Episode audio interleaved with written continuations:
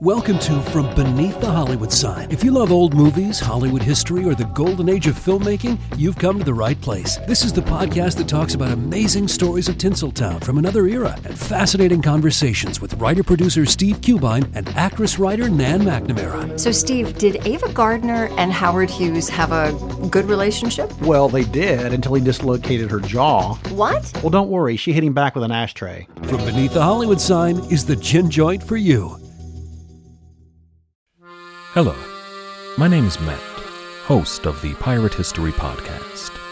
Pirates rank among the most mythologized and romanticized of all historical figures.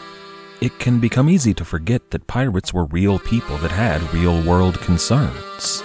If you like tales of high seas adventure, daring do, and also want to learn more about who Blackbeard supported to be king, you can learn more about all of that at the Pirate History Podcast.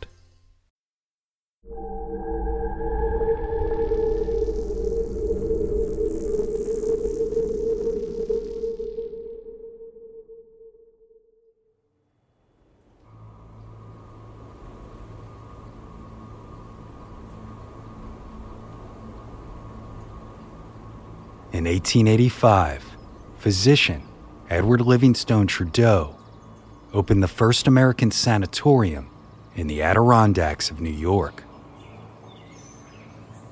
Over a decade prior, Trudeau had become afflicted with tuberculosis, and like many of his European counterparts at the time, the doctor believed that the fresh, cool mountain air would allow his diseased lungs to heal as no cure for this horrific illness had yet been found.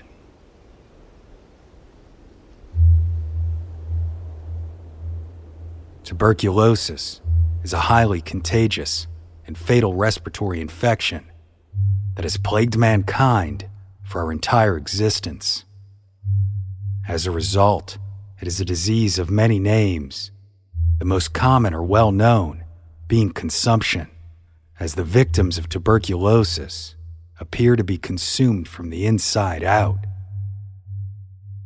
Likely historical references to the disease have been found in numerous ancient cultures, including the Greeks and Romans. And in Egypt, evidence of the illness has appeared in the examined remains of mummies. So vicious and infectious is tuberculosis that by the end of the 18th century, it is believed to be the cause of death for one in seven human lives. Yet it wasn't until the late 19th century that it truly became an epidemic in the United States. As a result, sanatoriums like Trudeau's were established all across the country, not only as an attempt to cure those infected, but also to isolate them from the rest of the community.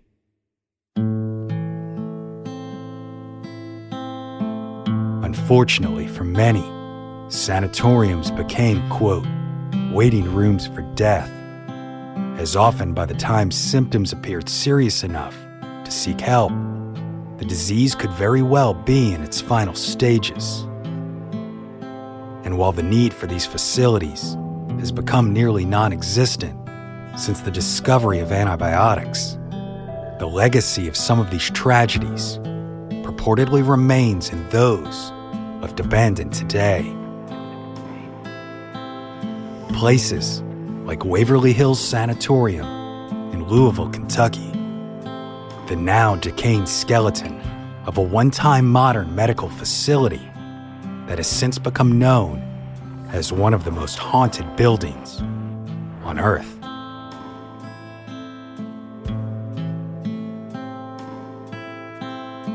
My name is Brandon Schexnayder, and you are listening to Southern Gothic.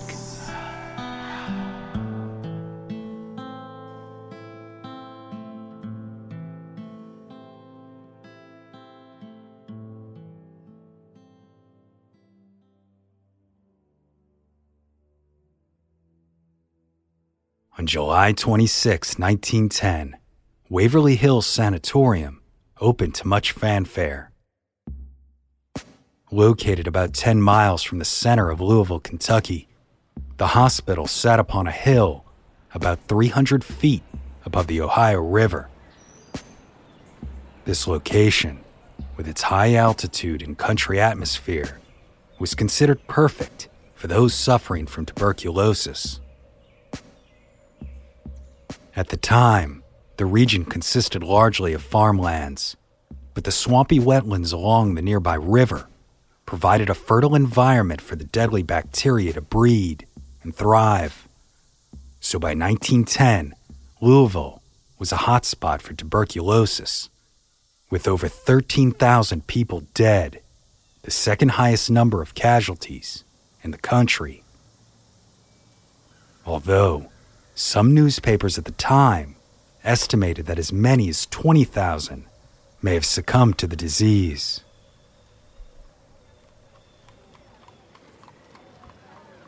Tuberculosis became particularly common in the newly developing urban areas of the United States during the late 19th and early 20th centuries, as more and more people flocked to growing industrialized towns.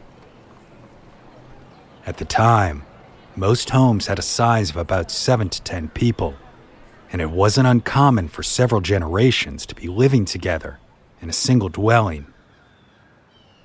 This, compounded by the growing city density and lack of access to proper sanitation, nutrition, and information, provided the perfect opportunity for a highly contagious disease like tuberculosis to take hold.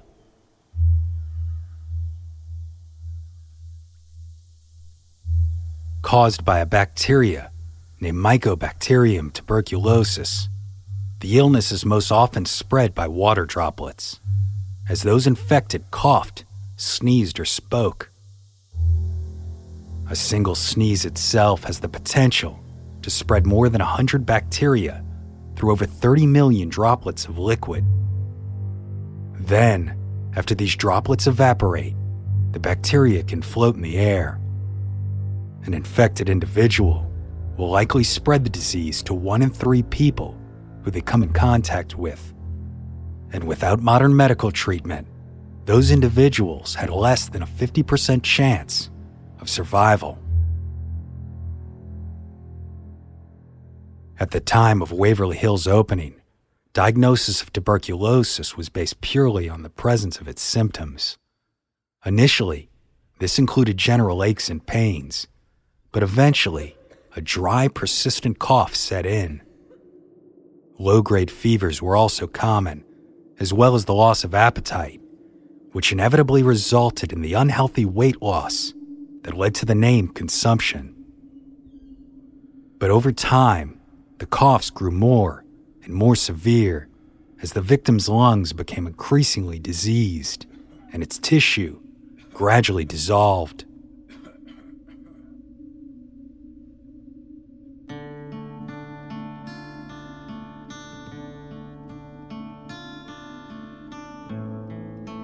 Lumps called tubercles formed in infected tissues, as well as holes and lesions, resulting in one of the most distinctive symptoms of tuberculosis violent coughing accompanied by blood. Coughing fits so severe, they were deemed, quote, graveyard coughs by doctors of the time. While these symptoms were the most easily identifiable, tuberculosis could also act in a way similar to cancer, spreading from the lungs into other organs, including the skin, eyes, and kidneys. Unfortunately for many, survival of tuberculosis was more complicated than just getting better. The disease can lie dormant in a person for long periods of time or even years before symptoms began again. And roughly 50 to 60% of survivors would have the illness return.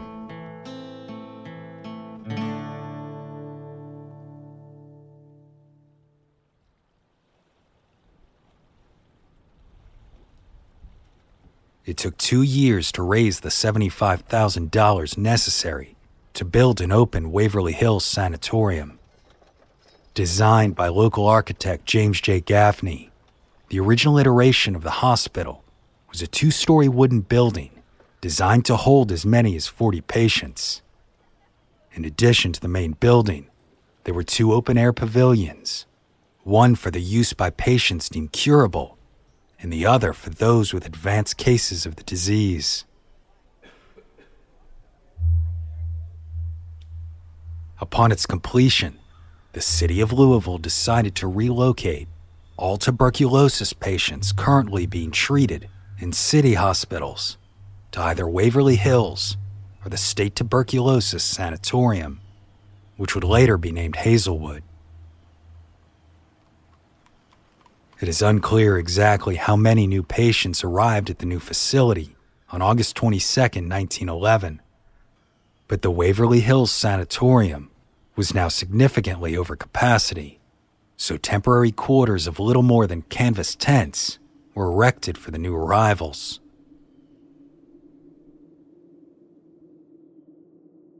This hospital addition took over a year to complete and had room for an additional 50 beds.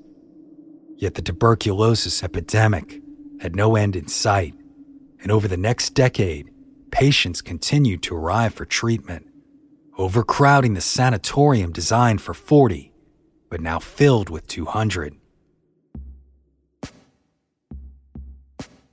President of the Jefferson County Board of Tuberculosis, A.H. Bowman, spoke of the conditions. There is not room to isolate patients, and in fact, the building is so crowded that we have no place for the patients to die. Patients are crowded together in an insanitary, inhuman manner because of the lack of the room. With this lack of space and not enough beds, many patients were forced to sleep on the open porches year round. And to make matters worse, the sanatorium was understaffed with overworked doctors and nurses, several of whom were likely infected themselves. New construction was desperately needed, so, in order to gather the tax funds necessary to finance the construction, the mayor of Louisville made it clear to the public that, quote, one in 12 of us here today is doomed to die. His approach worked, and the approval for funds came in 1923.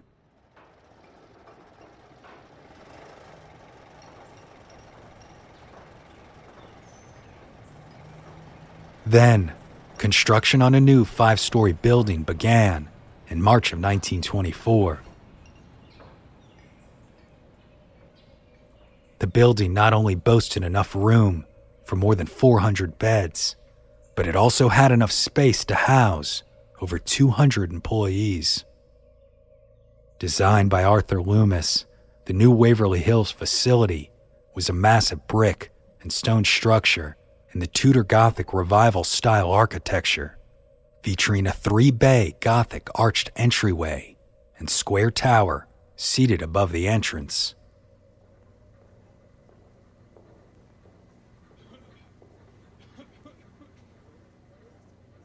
On the inside, patients' wards were composed of long hallways with rooms on either side, each of which housed two individuals and opened up onto a sleeping porch to take advantage of the afternoon sun.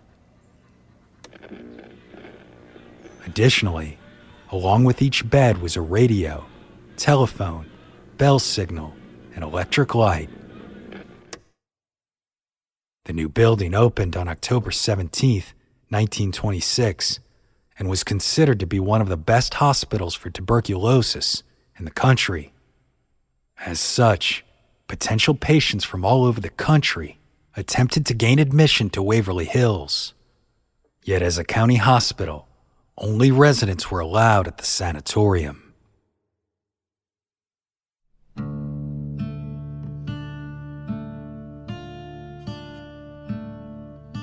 For the residents of Waverly Hills, the primary course of treatment was bed rest, and patients experiencing fevers were often confined to their bed for months after their temperature dropped to normal.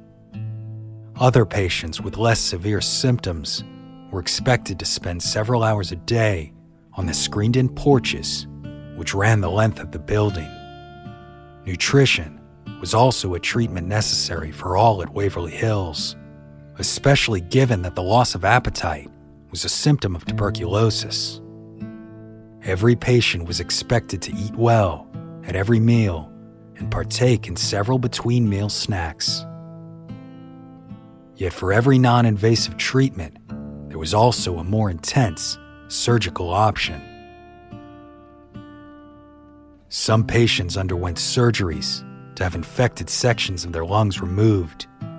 Others underwent one of the most serious procedures possible a pneumonectomy, which removed a patient's entire lung. But the one treatment that was considered a last resort and the most invasive surgical procedure done at the hospital was a thoracoplasty. During this surgery, a patient's chest was opened and as many as nine ribs were removed for the purposes of creating an air cushion in the lungs. Then, without the ribs for stability, the chest wall would collapse and prevent the diseased lungs from expanding, allowing them to rest. Unsurprisingly, survival of the treatment was low at only 5%. Of course, those lucky enough to survive were left permanently disfigured and in pain.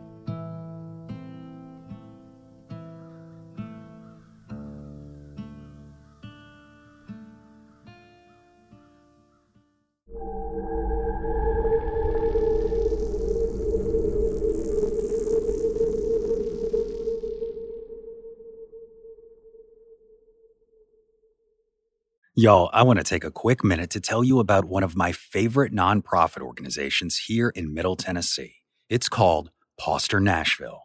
Now, this organization supports people during times of housing or medical crises by providing compassionate, temporary care for their pets. That's right, Poster helps secure loving homes for beloved little furballs when their human companions are going through things that might otherwise cause them to have to give them up. But since Poster began back in 2020, they've been able to reunite nearly 250 pets with their loving pet parents after they were able to secure housing, keeping families together through tough times. Of course, y'all, I have to say from personal experience, it's been an awesome program to be around.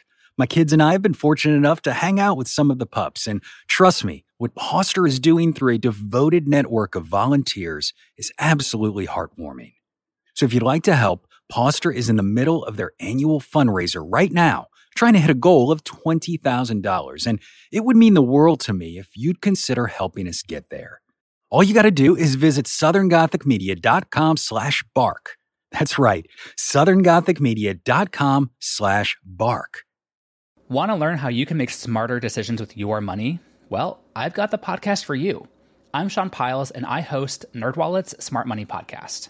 On our show, we help listeners like you make the most of your finances. I sit down with NerdWallet's team of nerds, personal finance experts in credit cards, banking, investing, and more. We answer your real-world money questions and break down the latest personal finance news. The nerds will give you the clarity you need by cutting through the clutter and misinformation in today's world of personal finance. We don't promote get rich quick schemes or hype unrealistic side hustles. Instead, we offer practical knowledge that you can apply in your everyday life.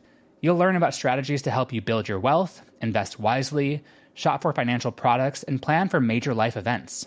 And you'll walk away with the confidence you need to ensure that your money is always working as hard as you are.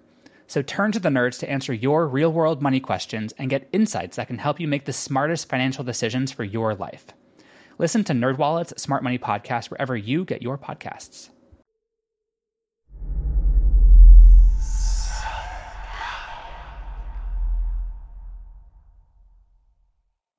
By the late 1930s, tuberculosis deaths were starting to slow everywhere throughout the United States, but Kentucky. And in the eyes of many, Waverly Hills had become ineffective in treating the epidemic. So, in an effort to save money, the city of Louisville merged all of its hospitals under a single governing body, and Waverly Hills as an independent institution ceased to exist. Fortunately, the battle with tuberculosis would not last much longer. In 1943, the introduction of the antibiotic streptomycin dramatically reduced the number of tuberculosis deaths. This, compounded by years of public outreach and education regarding nutrition and sanitation, made the need for such a large facility like Waverly Hills more and more unnecessary. So in 1961, the doors to Waverly Hills Sanatorium were permanently closed.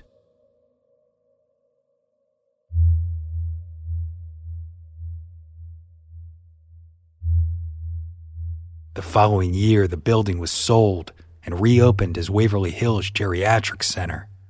But in 1970, the name was changed to Woodhaven Geriatric Center, with the hopes of distancing itself from the stigma of the old sanatorium and tuberculosis. But by 1982, the center closed and the building sat abandoned for two decades. Several attempts were made to revitalize the site, but in most cases, the funding fell through as the building rapidly decayed and vandals stole the copper plumbing, broke windows, and trashed the one time hospital. It wasn't until 2001, when Charles and Tina Mattingly purchased the property, that the Waverly Hills Sanatorium was given a second chance.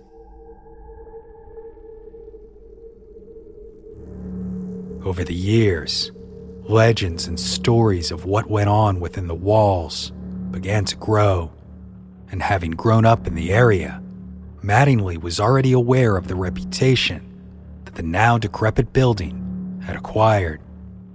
In fact, during the hospital's operation, his father had both worked and been a patient at the site. In the book, With Their Dying Breath, Charles Mattingly told author C.C. Thomas what his father told him about the building on the hill. Quote, You just don't want to go up there, whatever you do. It's a bad place. Yet soon enough, Mattingly realized how popular the abandoned building had become as a possible haunted destination.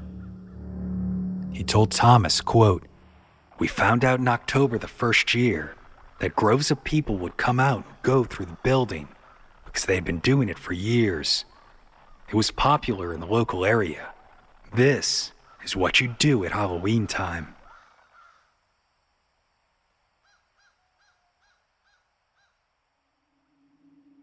knowing that the building would require significant money to prevent further deterioration and later develop, Mattingly decided to capitalize on this public interest. So he opened the purportedly haunted sanatorium to the public for everything from haunted history tours to ghost hunters.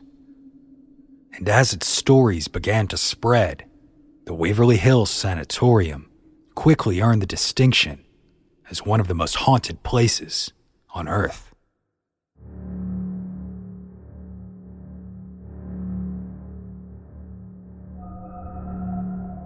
Some of the earliest legends of Waverly Hills tell of resident ghosts. One of a young girl who can be seen running around the third floor solarium. Another of a young boy holding a ball, as well as the apparition of a woman with a bleeding wrist, crying for help.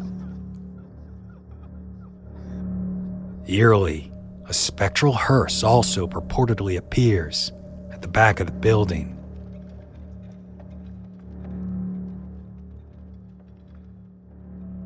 Who these resident ghosts are is unknown, but they're believed to be the apparitions of patients who never left. Volunteers working on building restoration have also claimed to hear unexplained sounds like disembodied footsteps or the slamming of doors. They've seen lights appear when there is no electricity, and they've further affirmed the purported appearance of shadowed figures moving through doorways and corridors.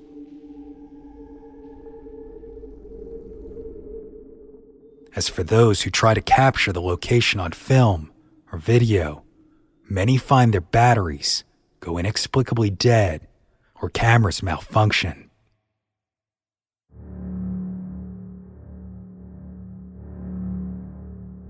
Room 502 boasts the most controversial legend of Waverly Hills, claiming that in 1928, a nurse was found dead after hanging herself from the light fixture. The woman was only 29, and according to the story, she was depressed, pregnant, and unmarried. Then, in 1932, another nurse who worked in the room committed a similar act, jumping from the roof patio to her death. The reason behind her suicide was unknown, but that has not stopped speculation that the nurse may have actually been pushed. Unfortunately, there are no records to verify either of these deaths, and the first in particular suffers from conflicting accounts. Some say she hung herself from a light fixture, others say a pipe over the door, and still others say it was a rafter. Yet the light fixture in the room hangs from a decorative chain too light to hold the weight of a person, and the pipe over the door was part of a sprinkler system that wasn't installed till 50 years after the supposed event.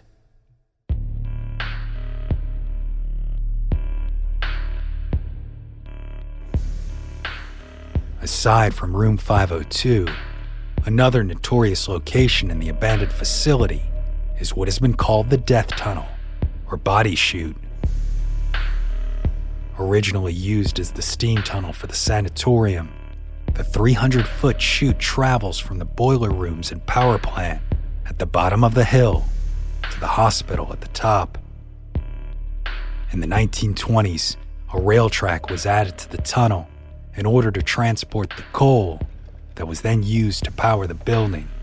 And though it was not built with the intention of moving bodies, it soon gained that purpose when the tuberculosis death rates rose higher than one in a day, as it was believed that the sight of the dead being carried away, in full view of the patients, would lower morale. So the staff of Waverly Hills took to secretly removing the bodies by lowering them down the tunnel on wheeled table gurneys to hearses parked at the bottom of the hill. As can be expected, the abandoned tunnel has piqued the interest of many who visit the facility today, especially television ghost hunters who claim the paranormal energy of the space is immense. Yet there is no accounting for every legend and potentially paranormal experience that people have had when visiting Waverly Hills. And since it is unknown exactly how many have died on the property, these purported spirits may be from entirely unknown patients and visitors whose lives have merely become a number. At the time, deaths were often tabulated according to the county or the person's home address rather than the location of their death. And although some hospital reports do give death statistics, their accuracy is uncertain. But what we do know is that 1910 was likely the deadliest year at the Waverly Hills Sanatorium, with a reported 542 deaths. So one can only imagine how many were lost over the course of its operation.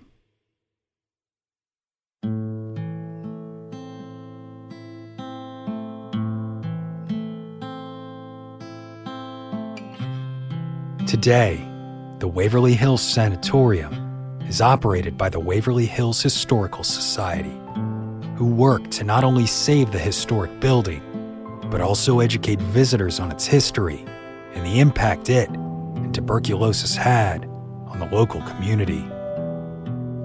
Numerous tours, both haunted and historical, are offered, with a percentage of the proceeds used to help local charities, and the rest for preservation. While the veracity of the stories told on these tours is unknown, Charles Mattingly knew how important they were to the future of the building itself. Once stating, quote, I knew the only way I could ever restore this building was to make it famous.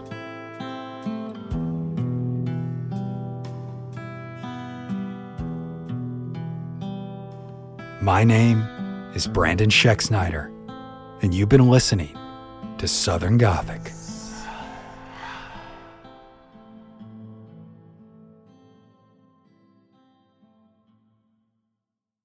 Southern Gothic is an independently produced podcast created by siblings Brienne and Brandon Schexnayder with the support of listeners like you.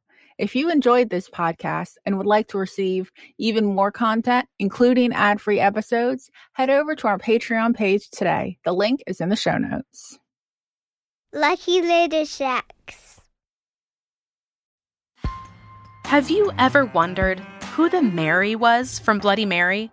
If the Loch Ness Monster was real, or if Ouija boards actually worked? On each episode of the family friendly Unspookable, we look at the histories and mysteries behind your favorite scary stories, myths, and urban legends to get the real stories behind the scares. Want to solve your next mystery? Find and follow Unspookable now wherever you get your podcasts